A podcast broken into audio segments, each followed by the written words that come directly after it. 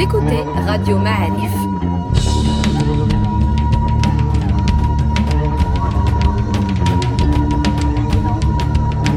Le podcast Histoire.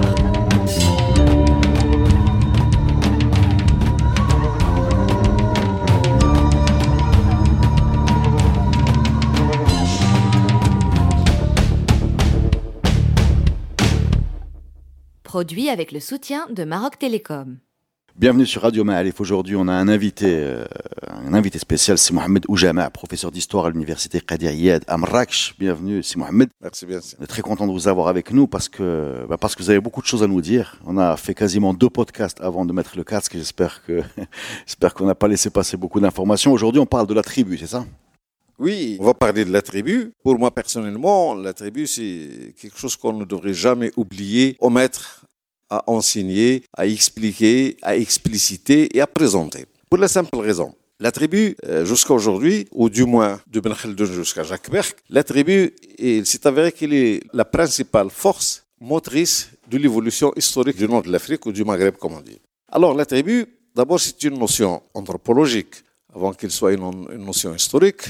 Je veux dire que dans le sens anthropologique, toutes les sociétés qui existent aujourd'hui, les les nations, ont commencé par un noyau tribal à un moment donné de l'évolution.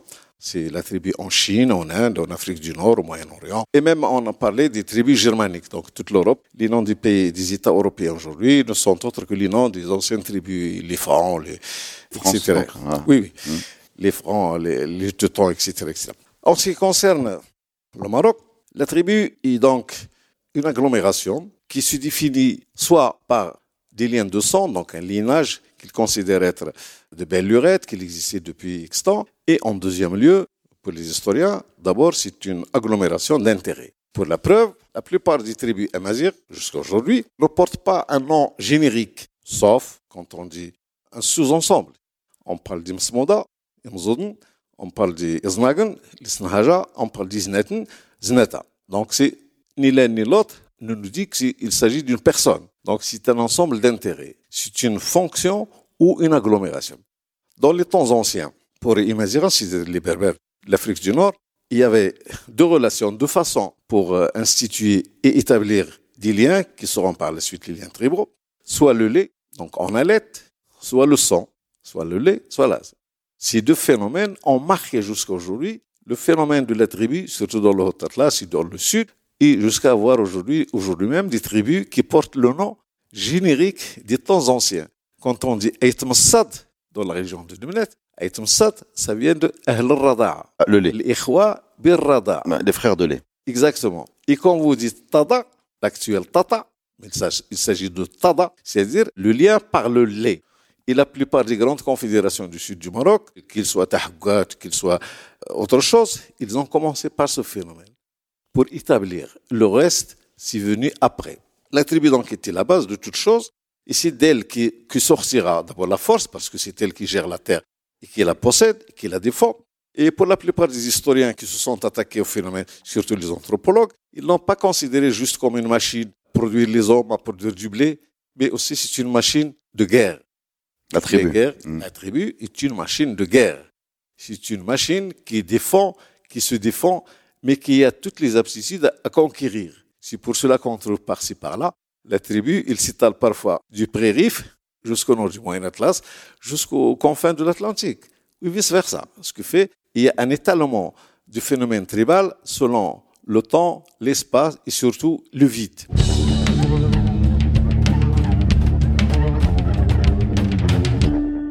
pendant son évolution, du moins du temps de Ben jusqu'à nos jours. La tribu, c'est elle qui a produit le Makhazan, pour la simple raison. Les Snahaj venus du sud, ils n'avaient pas une organisation politique auparavant. Il y avait ce qu'on appelle Agraw, Jma', l'équivalent de Jma' jusqu'à aujourd'hui. Une sorte de conseil des, Des sages. des sages, des, des grands, des seigneurs, tout ce que vous voudrez, qui est laissé d'ailleurs dans Tamazir et surtout dans le Sous, la notion de Agouzoul. Agouzoul, et Gouzoul, c'est la seigneurie. C'est-à-dire les gens du haut.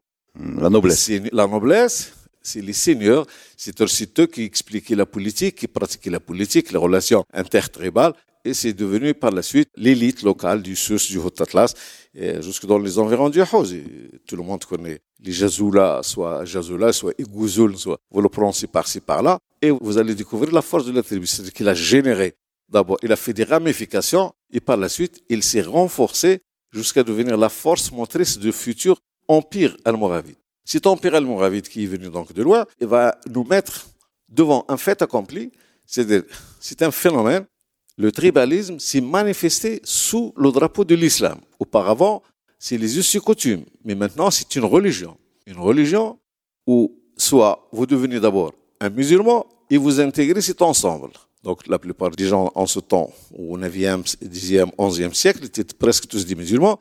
Alors la Grande Confédération va prendre les Morabitines. Les Morabit, c'est des gens qui vont défendre l'islam et qui étaient prêts à aller au-delà de leurs capacités. Et si vous voyez un peu la géographie du aujourd'hui, vous allez trouver Ribat Kada, Ribat Kada, Ribat Kada, Ribat Kada, jusqu'à la capitale aujourd'hui, Rabat, qui était euh, une bourgade almoravide pour l'armée au départ.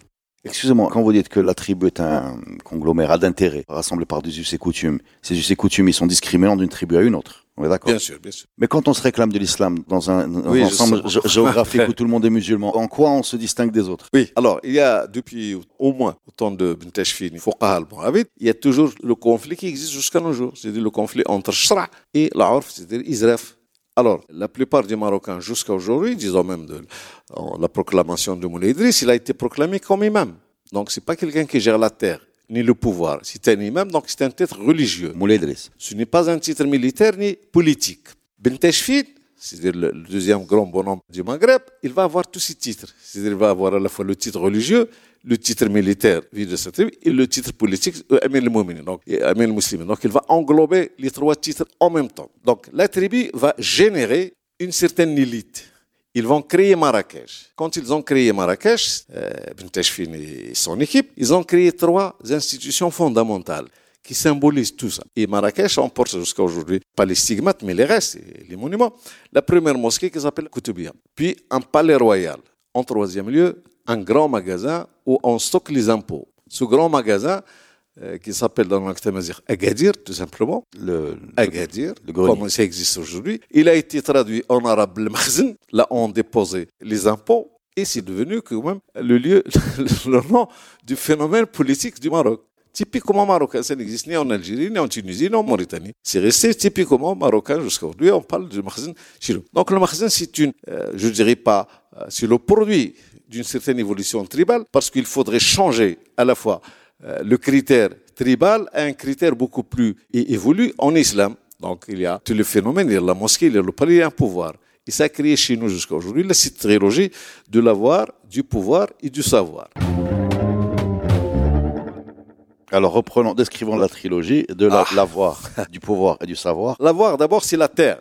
La terre appartient à la tribu. C'est elle qui la défend, qui la cultive, qui fait paître ses animaux et qui la donne en gage ou il la donne euh, en don, soit à une institution comme euh, le Makhzen, soit à une institution religieuse comme une Zawiya ou quelque chose comme ça. Donc l'avoir, c'est la tribu. L'avoir, c'est la tribu, c'est la base initiale. L'évolution de la tribu, c'est du l'élite tribal, ça nous a donné le phénomène de il y a un khalifa en Orient, il faudrait une autorité locale, il est directement tribal, mais sous la coiffe de l'islam. C'est le savoir. C'est le savoir. Le troisième chapitre de cette évolution de la tribu, c'est qu'il a toujours considérer la terre d'abord comme son domaine initial et son domaine de prédilection et sa propriété personnelle. La tribu considère Bledna, Ardna, Dielna, quand les Marocains parlent de la terre, ils parlent au pluriel. Ils disent jamais Dieli. Ça m'appartient, il hmm. nous appartient. Hmm. Donc, ils parlent du fin fond de l'esprit tribal. Ça nous appartient à tous. Hmm. C'est la communauté, c'est la collectivité. Ce qui fait la tribu a marqué, a marqué à la fois l'esprit, la politique, la culture, jusqu'au langage. Jusqu'au langage. Donc, on, parle.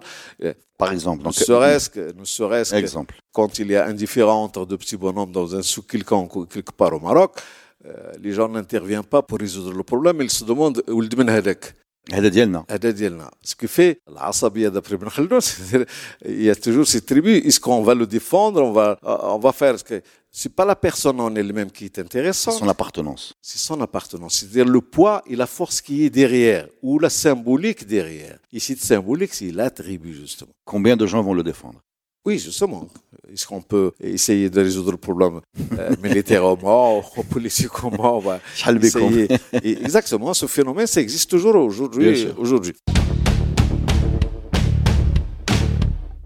Alors, la tribu donc a évolué. À un moment donné, il n'a pas pu continuer son évolution et générer. Il n'a pas plus gérer l'empire parce que l'empire est vaste, il faut beaucoup de choses. Et la tribu et le Makhzen ont généré un troisième phénomène intermédiaire qui est né dans une crise du XIVe siècle marocain. Euh, le XIVe siècle, c'est la fin des Mérinides, c'est les c'est l'arrivée des Portugais et des Espagnols sur les côtes. Alors, qu'est-ce qui reste C'est l'islam, c'est les religieux, c'est les soufis, c'est les fuqaha. Alors, ça a donné la culture euh, religieuse d'aujourd'hui, la culture de Sidi Ahmed Moussa, Sidi Ben Slimane Jazouli, Ibn Mshish avant eux, etc., etc. Donc, ça a donné ce qu'on appelle les prémices d'un sophisme marocain, mais qui nous a généré la zawiya, c'est-à-dire la triangulaire, le troisième euh, angle de cette évolution. Donc, tout tourne autour du pouvoir, du savoir et de l'avoir. Donc du Marzen, du de la tribu, de, la tribu, du Marzen, de la C'est une trilogie, je dirais pas infernale, mais qui a, qui a quand même donné de ces, euh, qui, qui, qui a expliqué beaucoup de choses et qui a géré le Maroc jusqu'à même sous le protectorat. Tous ces phénomènes, les tribus, les Français n'ont pas combattu la tribu pour la détruire, mais juste pour qu'ils déposent les armes. Les sultans du Maroc ne veulent pas éliminer le tribalisme ni la tribu, mais juste qu'ils ne soient pas contre ou du moins qu'ils soient neutres dans les enjeux. Ce que fait la tribu, il était tout le temps là, on l'écoute, on l'entend, on essaie de la comprendre au mieux jusqu'à, disons, les années 60, quand Hassan II a décrété la création du commune urbaine et du commune rurale. Alors les tribus ont devant elles un choix, soit se révolter, ce qu'ils n'ont pas fait, soit admettre et accepter une certaine évolution. Alors les terres de tribus se sont divisées en communes rurales. Donc au lieu d'avoir une tribu des Aït Hadiddo, des Atta, ou des Marad, ou de Iznagan, ou quelque chose comme ça, vous allez avoir des communes, des noms autres que la tribu. Vous allez nous parler de la commune de Zagora, la commune de Tinjdal, la commune de Bninsa, la commune de l'Aresh, On ne parle plus de tribu dans la nouvelle législation marocaine. Il va renaître. La tribu va renaître dans le langage marocain à cause de la question du Sahara. Le Sahara, il, est, il se nomme terre des tribus. Tous les enfants du désert se considèrent comme les fils d'une tribu quelconque. Oui. Quand le Maroc s'est réapproprié son territoire. Il s'est approprié en même temps les tribus avec leur nom. Ce qui fait le tribalisme est revenu comme une force politique. Le deuxième phénomène, au lieu du grand désert, c'est le RIF. Le RIF qui, qui, a toujours des positions mitigées par rapport au gouvernement central ou quelque chose comme ça. Quand chaque fois qu'il réagit, il réagit en tant qu'unité tribale. Il ne réagit pas comme unité régionale géographique, mais comme une certaine force tribale qui remonte, qui a des origines, qui a des spécificités, des caractéristiques, etc., etc., jusqu'à se dire parfois que la République du Rif est une République des tribus rifaines. C'est tout. C'est les tribus, non pas la géographie. Pour ainsi dire. Donc comment ce tribalisme euh, renaît Par quoi il se manifeste, ce retour? Le tribalisme, tout le monde a essayé de, l'omettre d'une façon ou d'une autre. Non, parce qu'il est contre l'idée d'un État moderne, il est complètement à l'opposé de, de, de, la construction euh, post-indépendance, euh, qui devait tourner le dos à ça, justement. Je, je, crois, au lieu de, de vous répondre, je vais essayer d'expliquer expliquer autrement. Euh, si vous prenez les vieux États et vieilles nations européennes qui n'ont pas connu une révolution à la française, ils ont encore les noms de leurs contrées du Moyen Âge. Vous prenez l'Angleterre, vous avez l'Écosse, vous avez le Pays de Galles, vous avez tout, c'est de la géographie du Moyen Âge parce qu'il n'y avait pas une révolution à la française. Si vous prenez l'Allemagne, vous avez encore les noms des régions allemandes, les noms des principautés du Moyen Âge. Mais si vous prenez la France, vous avez les noms des fleuves et des, des oueds de France. Donc vous n'avez plus les noms des ducs de, du duché français, mais vous avez des rivières. C'est une décision de la révolution. Le Maroc, la culture politique des Marocains, surtout les modernistes, est issue de la culture française. C'est une culture, disons, cartésienne, qui a voulu faire tabla rasa. Donc, on va effacer tout un passé et on va bâtir autre chose. En histoire, c'est très difficile d'admettre. C'est peut-être euh, admissible et acceptable dans certains, disons, dans la mécanique, dans tout ce qui est physique. Mais ce qui est humain, on ne peut pas du jour au lendemain vider les cerveaux et les esprits des gens de leur culture, de leurs sentiments, de leur euh, identité pour leur créer quelque chose. C'est ça la faute de la Révolution française. Il a voulu créer un nouvel homme qu'il a appelé le citoyen, tout court. Ou lui qui s'appelle un tel, un tel, le fils d'un tel, il l'appelait citoyen X, citoyen Y. Le citoyen, lui, capé, quand il allait le guillotine, donc il l'appelle par... Ça fait aussi le communisme avec le camarade, etc. Oui, exactement. C'est fait table.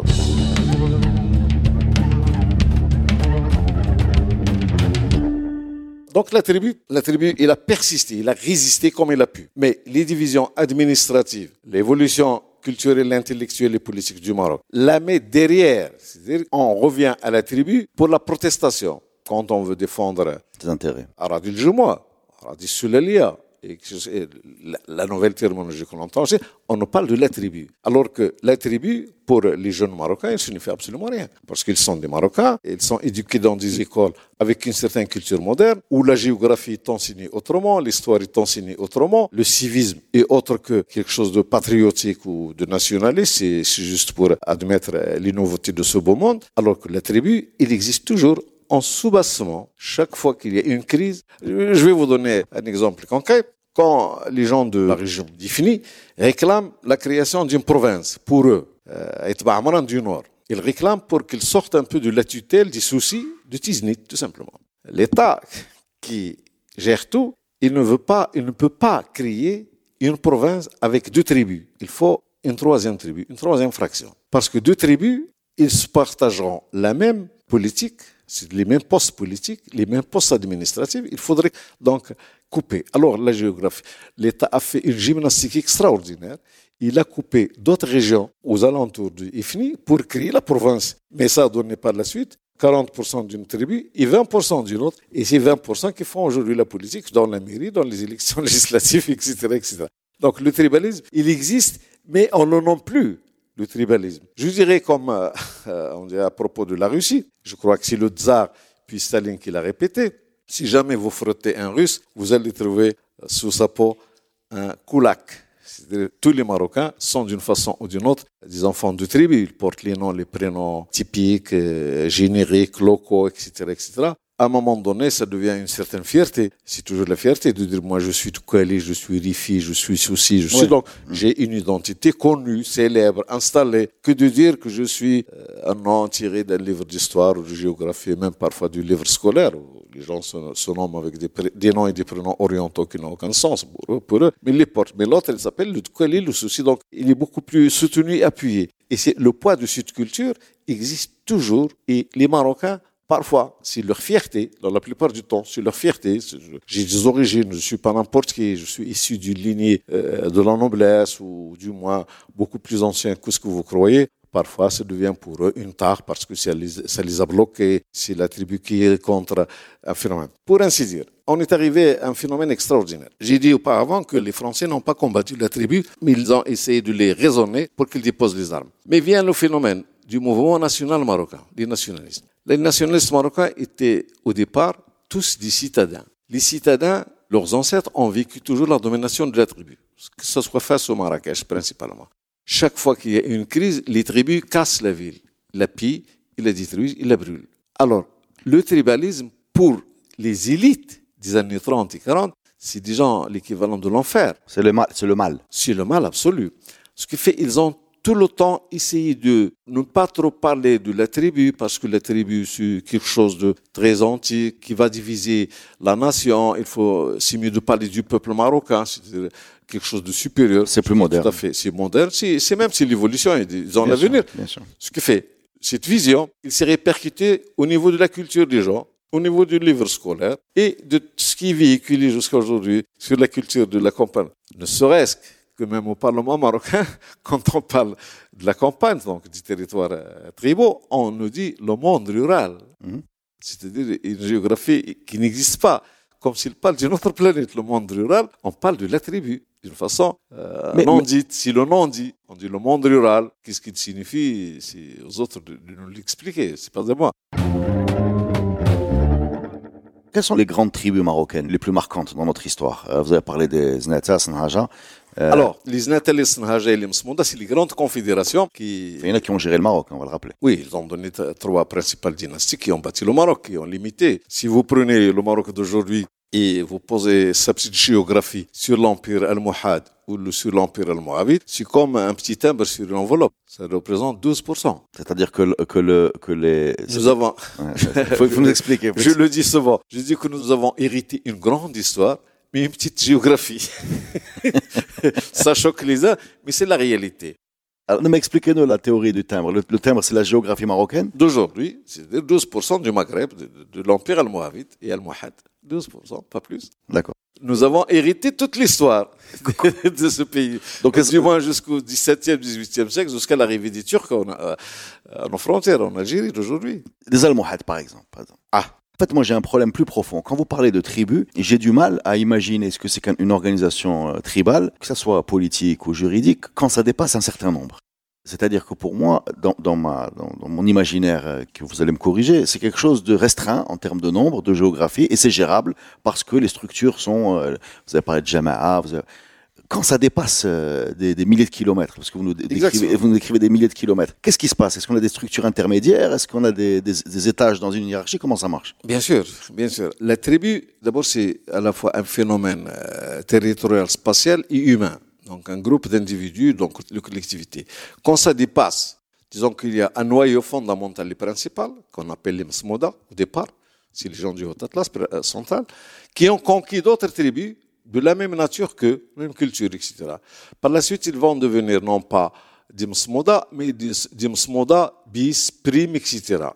Dans la hiérarchie tribale, il y a toujours le noyau le central. Noyau, d'accord. C'est l'équivalent dans le sous, c'est Gouzoul dans le Haut Atlas central chez, nous, etc., dans Marrakech et la région, c'est l'équivalent Imran, les seigneurs. C'est Imran. Donc il y a un noyau de tribu. Oui, hein. il y a un noyau.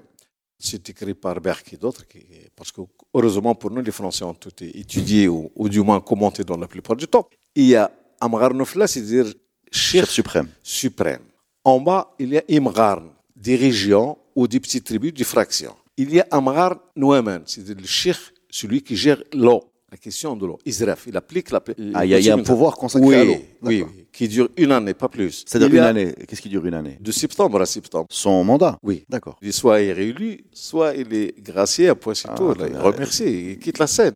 Il n'y avait pas, il y avait pas de, il y avait pas de politique, de, de pouvoir éternel dans l'ancienne tribu. Ça change tout le temps. Mais quand vous dites il est élu, c'est concrètement, c'est les chefs de famille? C'est les, les qui, qui, qui élisent, qui nomment un gestionnaire de l'eau, mandat une année. gère, si, vous prenez comment les tribus qui expliquent mieux le phénomène, vous avez ici le Haut Atlas, ça c'est le Haut Atlas, vous avez là les sommets, c'est Agdel, donc tout le monde est invité à faire paître ses animaux à Agdel pendant l'été, point à la ligne. Mais l'hiver c'est fermé. Vous avez ici généralement c'est les douars, et en bas, vous avez l'agriculture. Et c'est une des meilleures gestions de l'espace qui existe aujourd'hui. Alors, on va expliquer, parce que les gens... Alors, on, a chacun, Donc, chacun, donc, donc, oui, donc chacun de ces espaces a un chir. Pardon, chef qui ce sont des espaces successifs en termes d'altitude. Oui, oui. C'est-à-dire en bas de la montagne. Oui, c'est l'agriculture, disons, ici. Moyenne altitude, c'est les habitations. C'est les habitations, c'est la culture vivrière. Et dans le haut, c'est le, domaine de la forêt, du pâturage. D'accord. Et la gestion des pâturages est assuré par qui? Il est assuré par Amrar Ntouga, donc le cheikh de l'herbe. Amrar Ntouga, il s'appelle. Lui aussi élu un an Oui, bien sûr. Quand vous conduisez votre voiture à Marrakech ou aux environs, vous lisez à la va-vite au Kaimiden. Voilà. Alors sachez, monsieur, que c'est un nom composé, que c'est une phrase. OK, ça veut dire le drapeau. N, deux, les gens. Le drapeau des gens. Le drapeau des gens. OK, j'ai mis un A ici pour que vous lisiez mieux. Alors, le cheikh de la montagne, de l'herbe, de l'élevage, il allume un feu pour que les gens sachent que le pâturage est ouvert. Ou fermé. Ou fermé. Et c'est pour cela qu'on l'appelle Okein, parce qu'il est vu de tous les côtés de l'Atlas.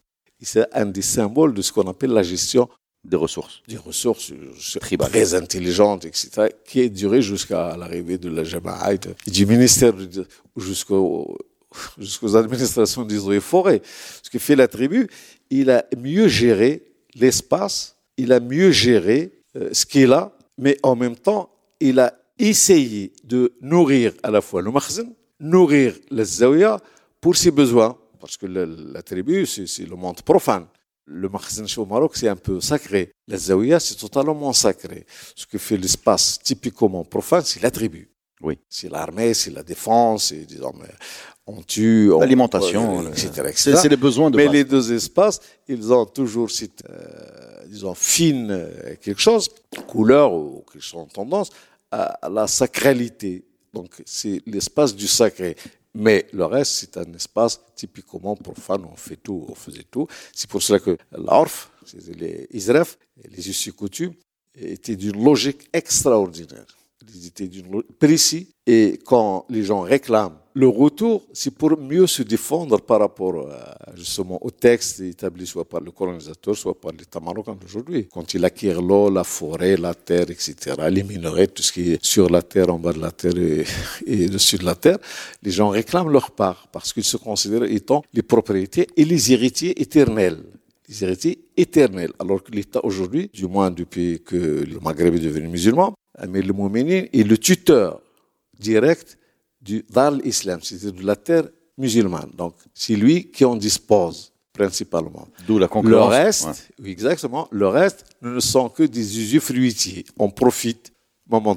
C'est pour cela Locataire. que... Exactement. Locataire. Et voilà, grosso modo, j'espère euh, que Ben, j'ai répondu un peu à vos questions. Et... C'est passionnant. Je vous remercie, c'est Mohamed, et, et je vous annonce, enfin, je précise que ce sujet des tribus est très riche. On n'a fait que l'effleurer. Il y a beaucoup de choses à dire et on s'en occupera. Faites-nous confiance. Merci, les amis. À la semaine prochaine pour un nouveau podcast Histoire.